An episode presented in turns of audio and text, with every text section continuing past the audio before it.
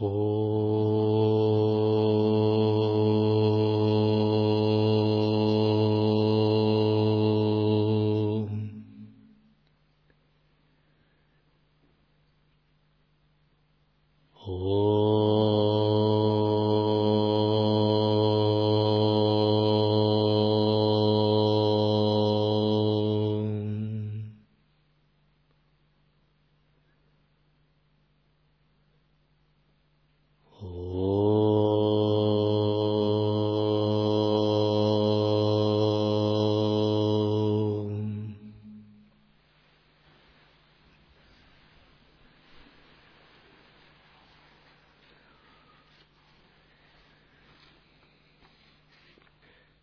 Текст называется «История Чайджи Дакини».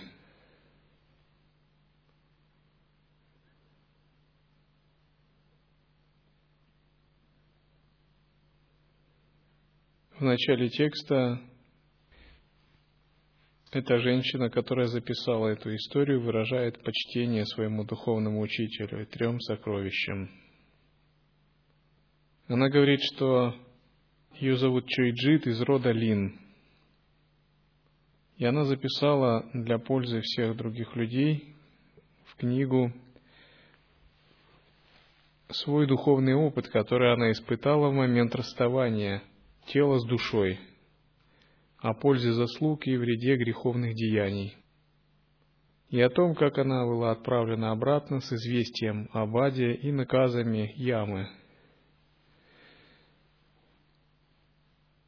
Я буду немного произвольно делать перевод, поскольку сутра переведена с монгольского. Так, она говорит, что она, женщина по имени Чуйджит, проболела 16 дней. И хотя выполняли указанное гаданиями и предсказаниями лечение, совершали необходимые обряды, молебствия, то не было пользы. И когда ей стало хуже, она подумала, «Теперь я умру». И хотя я прежде собиралась стать монахиней, но родители и родственники не позволили мне. В детстве, хоть я и выслушала религиозное наставление, но недостаточно размышляла над ними. Что касается тех, кто выше, я недостаточно почитала гуру, три драгоценности и святых. Что касается тех, что ниже, то недостаточно подавала подаяние шести видам живых существ. То есть заслуг она подытожила свою жизнь, увидела, что не так-то много у нее духовных заслуг. И она вспомнила, что она еще делала подношение пищи некоторым учителям-наставникам. И затем подумала, что у нее немного заслуг – и она подумала, я, бедняжка, имея счастливый случай, получила трудно обретаемое тело человека, но, совершив дурные деяния, ныне умру, раскаиваясь. Да уж теперь поздно сокрушаться. Также она вспомнила, что каждый год убивала по двадцать-тридцать коров и овец. И она подумала, что плоды всех этих грехов тоже упадут на нее.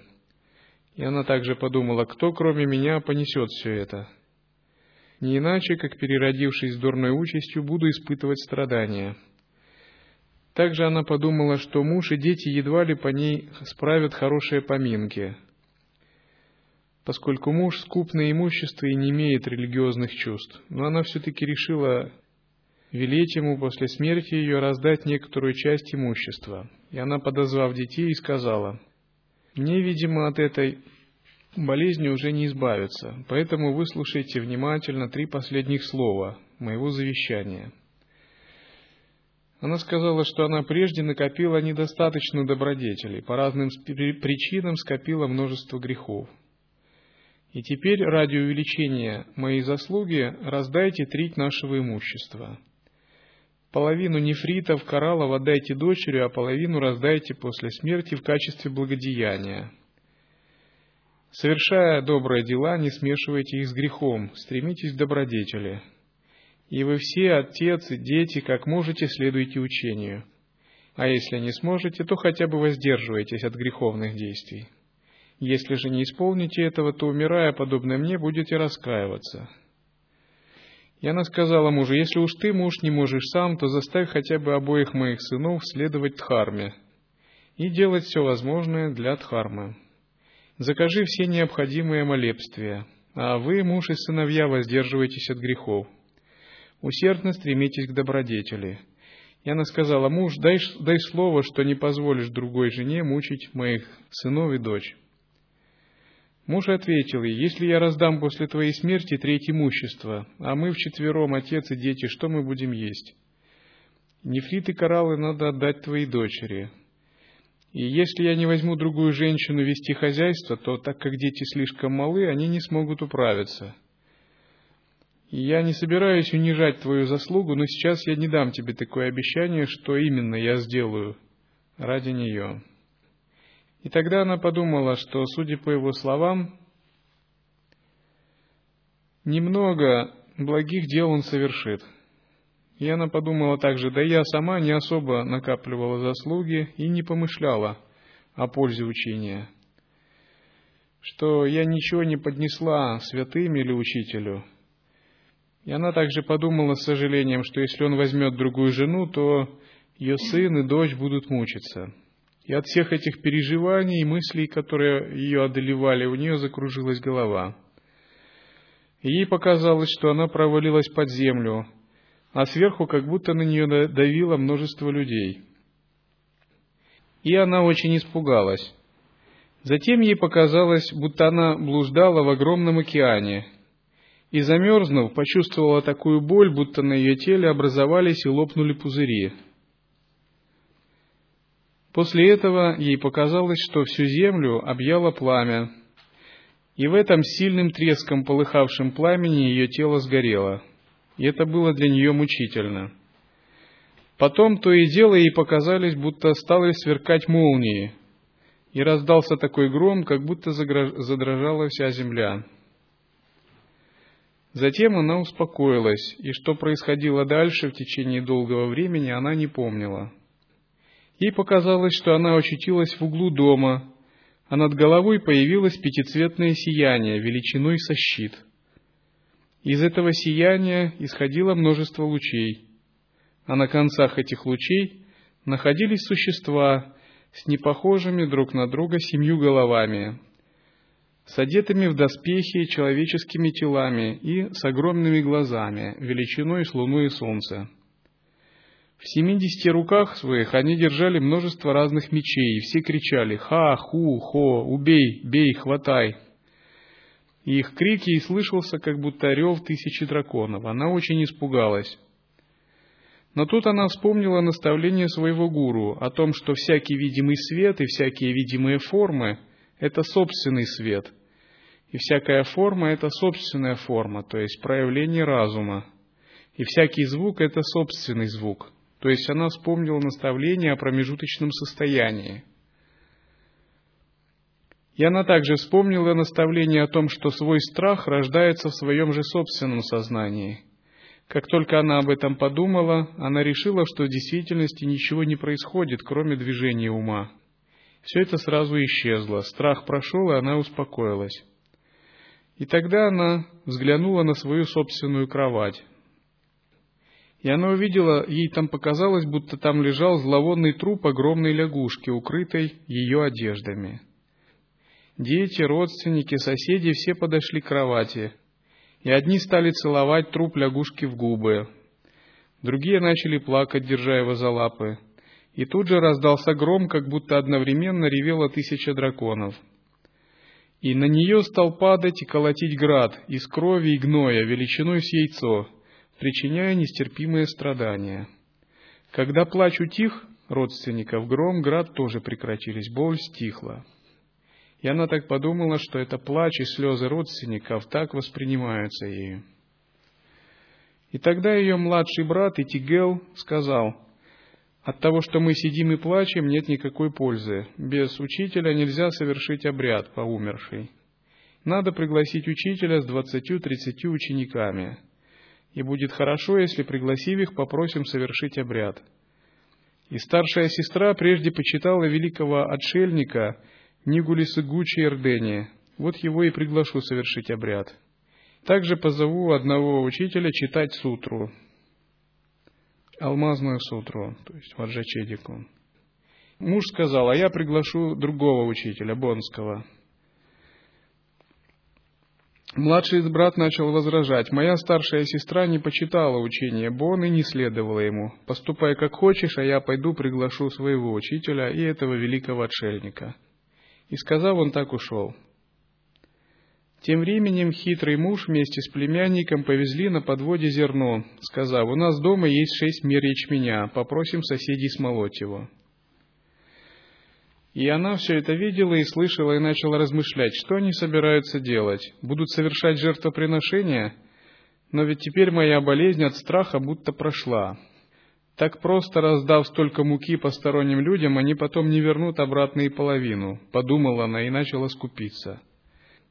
И у нее не было мысли, что она умерла. И вскоре ее старший сын привел чтеца и велел ему читать сутру алмазную, Ваджрачедику. И когда тот открыл молитвенник и совершил обряд вероисповедания, она очень обрадовалась, и душа ее успокоилась. Вечером пришел другой учитель с двадцатью учениками и великий отшельник Нигулизугучи Ирдени. Она помолилась учителю и попросила благословения, но и показалось, что он ее почему-то не благословил. И она подумала, если этот святой учитель сердится на меня, зачем пришел сюда? — и она спросила, а муж и дети ей ничего не ответили. И она так сидела, тревожно размышляя, чего же все они сердятся на меня. Учитель-отшельник, положив руку на голову трупа лягушки, то есть она видела свое тело в облике лягушки, так ей казалось, глазами астрального тела, совершил обряд, произнес проповедь, прочитал благопожелание и время от времени повторял. «О, Чойджит, пришел твой смертный час, Оставь заботы о детях, имуществе и пище. Думай о том, что твоя душа в виде белой буквы «А» в форме белой капли вселилась в мое сердце, и отправляйся со мной в рай Сукхавати, священную область невообразимо лучезарного Будды. Пойдем туда вдвоем. И когда он повелел, она так подумала, я не умерла, я такая же, как прежде, но раз учитель сказал, то пойду. Однако она не смогла пойти, так как боялась трупа лягушки. И, судя по словам учителя, смерть запоздала, но душа и тело уже были разлучены окончательно. После этого учителя ученикам поднесли мясо, водку и муку, а ей же ничего не дали. Великий отшельник сказал, «Дочь, подай своей матери ее долю пищи».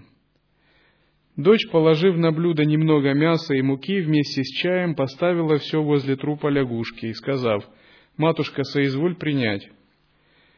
Но она из-за того, что ей ничего не дали, а поставили все, как ей показалось, около трупа лягушки, подумала, что ей гнушаются. И, рассердившись на дочь, впала в отчаяние. Она чувствовала невыносимый голод и жажду, но сидела и терпела. И когда по приказу великого отшельника прочитали вслух заклинание, мантру и другие дхарани и бросили в огонь ее долю мяса и муки, то от их запаха Ей показалось, что она и попила, и поела, поскольку духи в тонких телах питаются запахами жертвуемой пищи. И ее голод жажда прошли, и она успокоилась. И когда жертвенная пища и угощения для учителя учеников закончились, они сели читать поминальные молитвы. Другой учитель Лама Нигулис Игучи Эрдени приготовился к созерцанию и сидел в глубокой задумчивости – но от того, что все они сердились будто на нее и не дали ей хотя бы немного еды, тело и душа ее неизмеримо страдали и были очень переменчивы, подобно птичьему перышку, порхающему на ветру. И она подумала, будет лучше, если, забрав нефрит, кораллы, я отправлюсь в страну победоносного Будды. А когда дочь и сыновья заплакали, восклицая «Матушка!», вновь стал падать, ударяя ее и причиняя нестерпимые муки, град из крови и гноя. И опять, как только плач утих, град из крови и гноя, а также ужасный гром, словно рев тысячи драконов, прекратился. И другие появившиеся видения были ужасные и нелепые, и она с ужасом всматривалась в них, страшась чего-то. Настроение ее часто портилось, и она страдала. Тогда она подумала, было бы хорошо, если бы я села возле учителя. Но вспомнив его наставление, что женщина не должна садиться возле мужчины. Тогда она спряталась за ним и начала внимательно слушать чтение молитв. Страх прошел, и ей стало очень спокойно. А теперь хорошо бы каким-то образом приблизиться к великому отшельнику, подумала она. Когда подошла поближе, ей показалось, что она видит всесовершенного и четырехрукого Будду Авалокитишвару, который ей повелел милосердно, пусть ее душа, подобно моей, погружается в созерцание. Страх ее душе прошел, и ей стало неизмеримо спокойно и радостно. Таким образом продолжались поминки, и, как и прежде, ее долю пищи поставили возле трупа лягушки. И, как и прежде, великий отшельник бросил немного пищи в огонь, и ей опять показалось, что она поела и попила. И в этот момент снаружи какой-то человек позвал «Чойджит, иди сюда». И когда она вышла посмотреть, кто-то очень похожий на ее отца сказал «Идем со мной, покажу тебе кое-что и быстро отправлю обратно». Она подумала, в доме находится учитель, множество послушников, и все они на меня сердятся. Муж и дети даже не дали мне немного еды. Не могу больше оставаться там, так уйду прочь. И отправившись в путь, она достигла красивой местности, где не росли ни трава, ни деревья. Там расстилалась широкая песчаная степь без единого холмика или возвышения. Всаднику бы потребовалось двадцать дней пути, чтобы пересечь ее. Посреди степи блестели воды реки, не текущие никуда, ни вверх, ни вниз, шириной равной полету стрелы. И через нее был перекинут мост, длина которого также была в полет стрелы. Между этой степью и горами находился огромный удивительный город. И этот человек, который привел ее, сказал, «Раз ты сюда пришла, то иди в город и посмотри, есть ли у тебя здесь знакомая, а я же уйду по этому мосту» и ты туда же приходи». И сказав это, он ушел. Она подумала, может, я там кого-нибудь знаю, и вошла в город. И там, словно в муравейнике, было огромное количество мужчин и женщин. Некоторые из них хорошо выглядели, были в хорошей одежде. У других были истощенные тела пепельного цвета и плохая одежда, но все они жаловались на страдания. Лица их были мрачными, некоторые плакали – Тогда она задрожала всем телом и подумала, неужели это случится со мной? И среди этого множества людей оказался ее пастух, Итигел. Заметив ее, он воскликнул, «А, старшая сестра, и ты сюда пришла?» Она сказала, «Да, и ты здесь?» Он сказал, «Да, и я здесь страдаю». «Как называется этот город? Почему в нем мучается так много людей? Что находится за мостом?» Но тут какой-то человек сказал, быстрее идем со мной туда. И когда она решилась пойти с ним, тот человек сообщил, это называется промежуточной областью пребывания души для тех, кто скончался в мире людей. У некоторых из прибывших сюда срок жизни исчерпан. В течение семи дней они ожидают здесь, пока совершаются по ним 49-дневные поминки. Другие же, хотя не исчерпали меру своей жизни, были по ошибке доставлены сюда слугами, духами ямы. Они ожидают, пока их отправят отсюда до десяти, пятнадцати, двадцати и тридцати лет. Те, кто хорошо выглядит и у кого есть пища и одежда в прежнем рождении, ради высших делали подношения трем драгоценностям – а, низшим давали подаяние, то есть подаяние ниш, нищим и прочим. Их близкие и друзья молились и делали подношения каждому учителю, и тем исполнили малую, среднюю и большую добродетель. Если деяния выполняются с молитвами каждый день, то они приумножаются более чем в сто и тысячи раз. Те же, кто выглядит плохо, при жизни не совершали, не накапливали заслуг – После их смерти родственники не делали подношений, а если и поднесли немного пожертвований, то не исполнили необходимых благопожеланий и тем самым их не приумножили.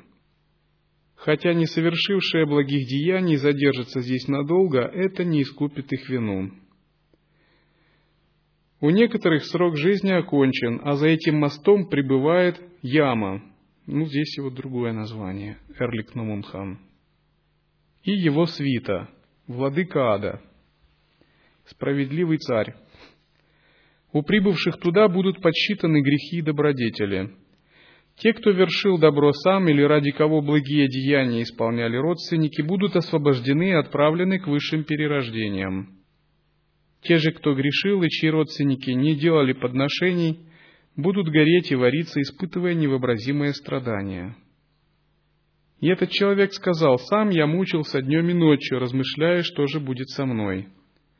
Прежде, когда я прибыл сюда, явился один из духов ямы и сказал, «Срок твоей жизни не окончен, поэтому еще не время приходить на этот суд. Возвращайся и жди».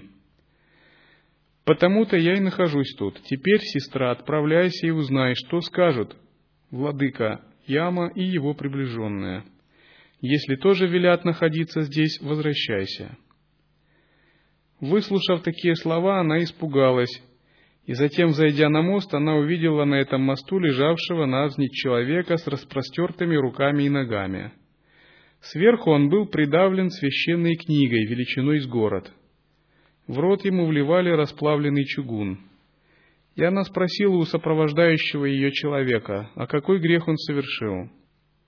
Этот человек ответил, «Этот, пребывая в мире людей, воровал вещи у других людей, но, держа в руках священную книгу, клялся, что не ворует.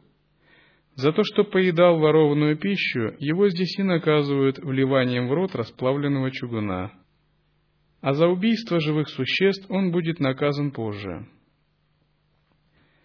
Когда, как ей велели, она отправилась на другой берег, то внутри огромного дворца она увидела владыку, повелителя ада,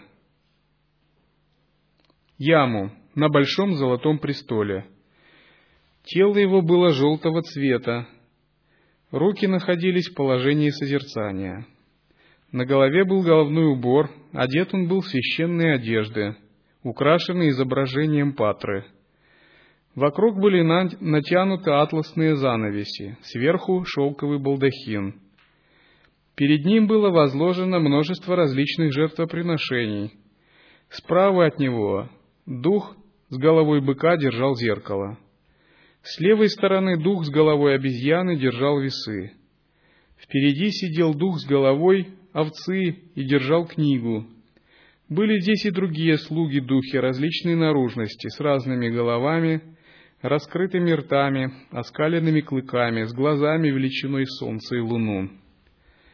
В руках они держали устрашающее оружие — копья, мечи, луки, стрелы, топоры, секиры, крюки, пилы, молотки, сабли, гвозди, клещи и так далее. Многочисленное множество ножей, все они вопили — Хватай, хватай, убей, убей, ха, ха, хо. Они издавали рычание диких зверей, прыгали и бесновались. Перед ними в великом страхе ожидали суда триста мужчин и женщин. Среди них находился высокий загорелый мужчина с выступающими вперед зубами, одетый в войлочный халат и меховую накидку. Держа в руках четки, он читал мантру. Владыка спросил его, пребывая в мире людей, получил ли ты посвящение, учение о сокровенных Дхарани, и читал ли ты тексты, созерцая тело Будды? Заглядывал ли ты в свою душу? Смотрел ли, не заблуждаясь на свое лицо? Понимание нереальности и иллюзорности всех явлений является основой для пробуждения. Расскажи, как ты поступал? Те, кто почитал три драгоценности, переписывал и читал священные тексты, делал подношение пищи духовенству, воздавал за благодеяние отца и матери, давал подаяние нищим, читал молитвы, не имеющие дурной славы, охранял жизнь живых существ, избегая их убийства, проявлял великое сострадание к другим, своим телом, речью и мыслью помогал слабым, стремясь вершить добро, в последующих перерождениях отправляются к высшим перерождениям. Это основные условия для обретения благополучия небожителей. Но говори, как ты поступал. Расскажи также, как ты очищался от грехов телесных. Совершал ли паломничество, вел ли аскетический образ жизни, соблюдая пост. Не убивал ли ты отца и мать, создавших тело твое? Не убивал ли ты учителя, создавшего душу твою? Не понуждал ли монахов или послушников к отступничеству? Все эти великие грехи являются причиной страданий в области ада, пред и животных. И далее он продолжает такое, как бы его допрашивать. Он спрашивает, нарушал ли ты клятву, впадая в ложное состояние, смущая души учителя или друзей, мучил ли безвинных, совершал ли великий грех, избивая грабя набожных мужчин и женщин,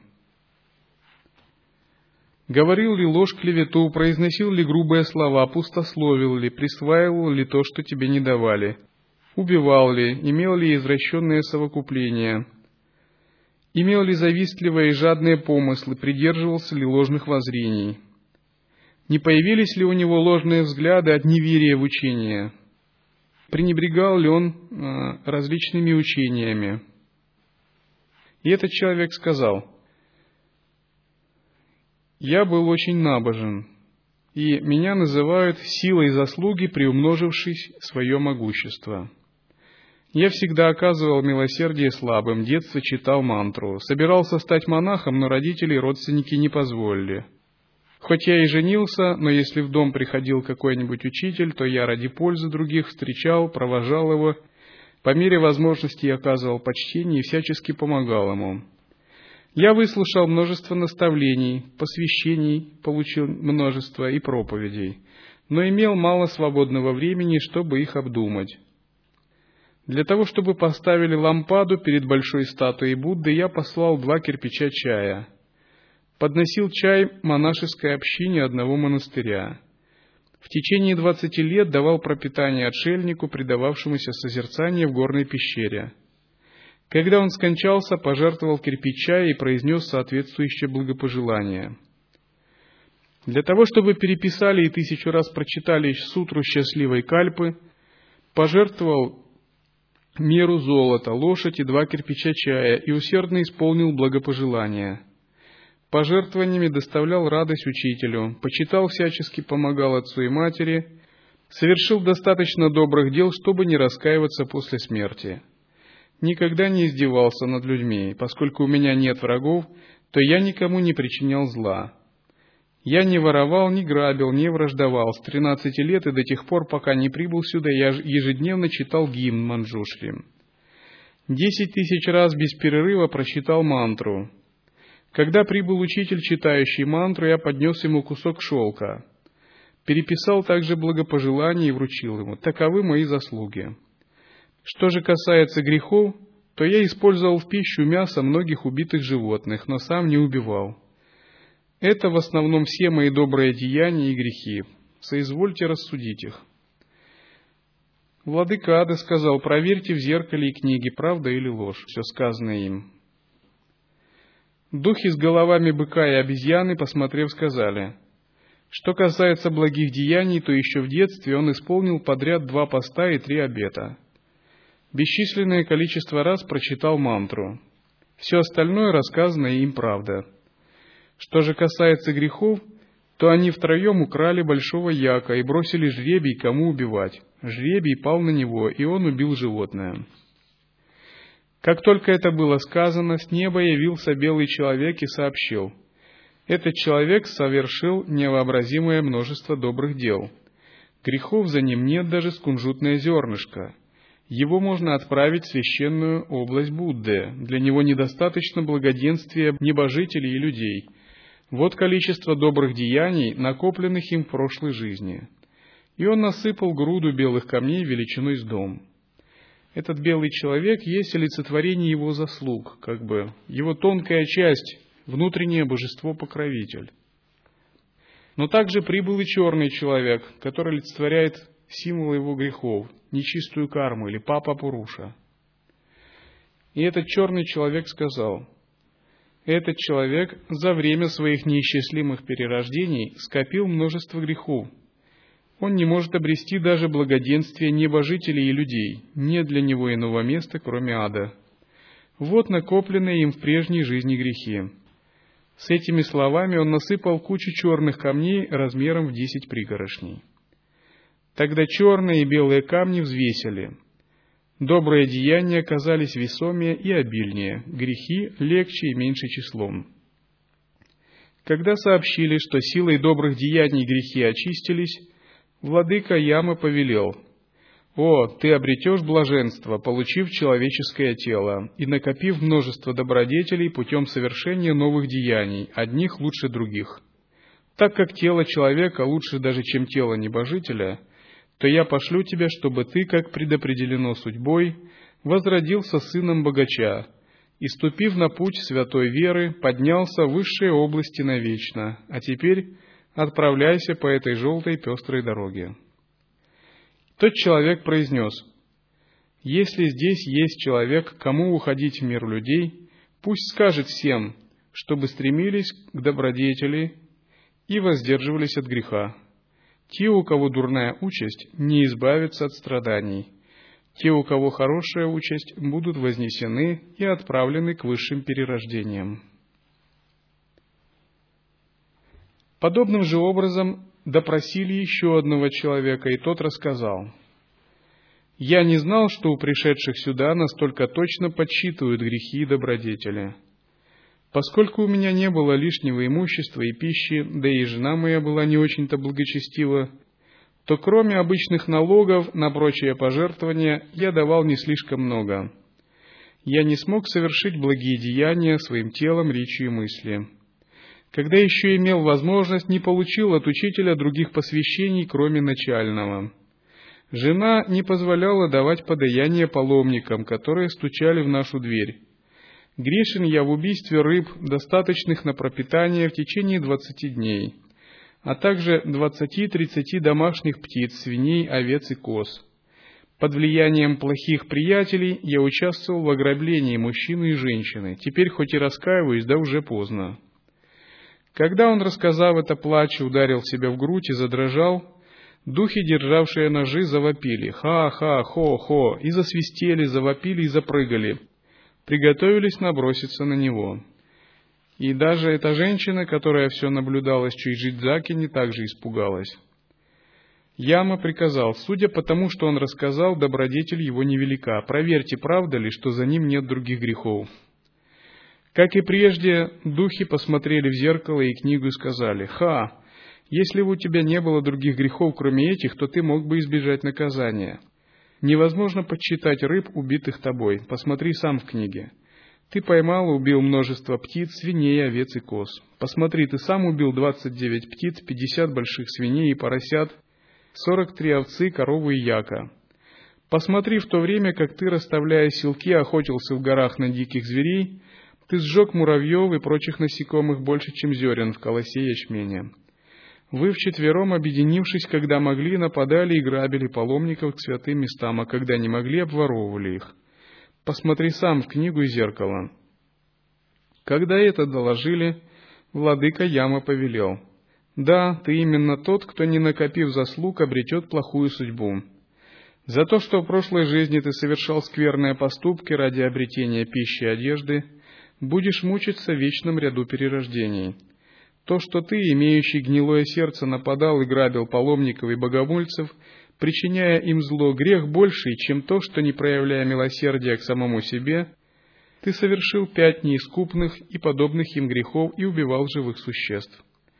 Отведите его за это в ад вновь умирающих и вновь оживающих, ад черных линий, совокупно разрушающий ад и остальные восемь горячих и восемь холодных адов — за то, что поедал греховную и ворованную пищу, влейте ему в рот кипящий раскаленный чугун. Когда был отдан такой приказ, появился белый человек и сказал, что же он такое натворил, что его отправляют не к высшим перерождениям, а в ад? Вот количество заслуг, накопленных им в этом рождении. И он сыпал в кучу десять пригорошней белых камней. Прибыл также черный человек и сказал, невозможно перечислить невообразимое количество грехов, накопленных им за время бесчисленных перерождений. «Вот грехи, накопленные им в этой жизни», — сказал он, и насыпал груду черных камней величиной с гору. Нет для него другого места, кроме ужасного ада.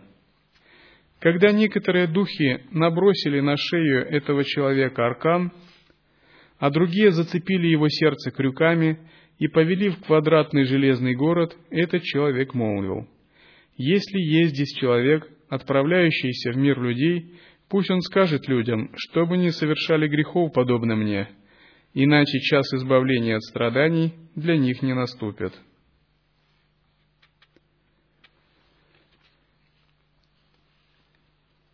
Затем таким же образом допросили монаха, несущего на спине кожаный мешок с лекарствами. Низшая степень монашества, так здесь указан перевод, принявший пять обетов, типа послушника или брамачари, монаха-лекаря. И он сказал, в мире людей я был врачом. Я был богат, и поскольку знал о пользе и вреде благих и греховных деяний, то ради своей заслуги велел переписать золотыми чернилами сутру и прочитать ее более тысячи раз. За это переписчику и чтецу поднес яко, корову, шлем, меч, шесть мер ячменя. Человеку, прочитавшему пятьсот раз обряд, пожертвовал два панциря, три лошади, семнадцать яков, две пашни, произнес необходимые благопожелания – Независимо от того, кто приходил к моим дверям, мужчина или женщина, никому не отказал в подаянии. Сам, не прерываясь, все время читал гимны, много раз прочитал молитвы, не был жаден, не получал ничего сверх того, что давали за лечение. Оказал помощь многим живым существам. Когда приглашали к больному человеку, и я мог помочь, то чтобы не допустить его кончины, сразу же отправлялся оказывать помощь, и делал это из добрых побуждений. Не применял негодных лекарств и способов лечения. Надеюсь, что после моей смерти жена и сын сделают большие подношения. Что касается грехов, то поскольку находился в бренном мире, в моем доме другие люди убили множество домашних животных. Сам же я не лишал жизни других существ. Как и прежде, духи посмотрели в зеркало и книгу и сообщили – в отношении добрых деяний все правильно. Что же касается грехов, то когда заболел твой родственник по имени Дзадур, тебя пригласили лечить его. Позарившись на его имущество, ты дал негодное лекарство. Затянув болезнь на восемь месяцев, ты истощил его имущество. Но затем ты дал полезное лекарство, и тот не умер, а выздоровел. За то, что затянув болезнь, завладел хорошим панцирем, будешь наказан. Кроме того, ты сам в своем доме убил 175 коров и овец. Как и прежде, духи подсчитали белые и черные камни и доложили, что белых камней оказалось намного больше. Когда же взвесили их, то, хотя добрых дел было и больше, грехи оказались весомее. «Да», — произнес владыка Яма, — «если бы ты не лечил дурно того больного, то обрел бы тело человека или небожителя. Теперь же постоянно заставляйте его пить кипящую отравленную воду. В тело его забейте тысячу железных гвоздей. Когда искупит свой проступок и добродетель станет весомой, а грехи полегчают, отправлю его наверх. Едва владыка Яма отдал свой приказ, как духи зацепили сердце грешника крюками и с криками «Убей! Хватай! Хватай!» повели того человека, который сказал «Если здесь есть человек, уходящий в мир людей, пусть передаст врачам, чтобы не давали негодных лекарств. Грех этот и его последствия очень велики.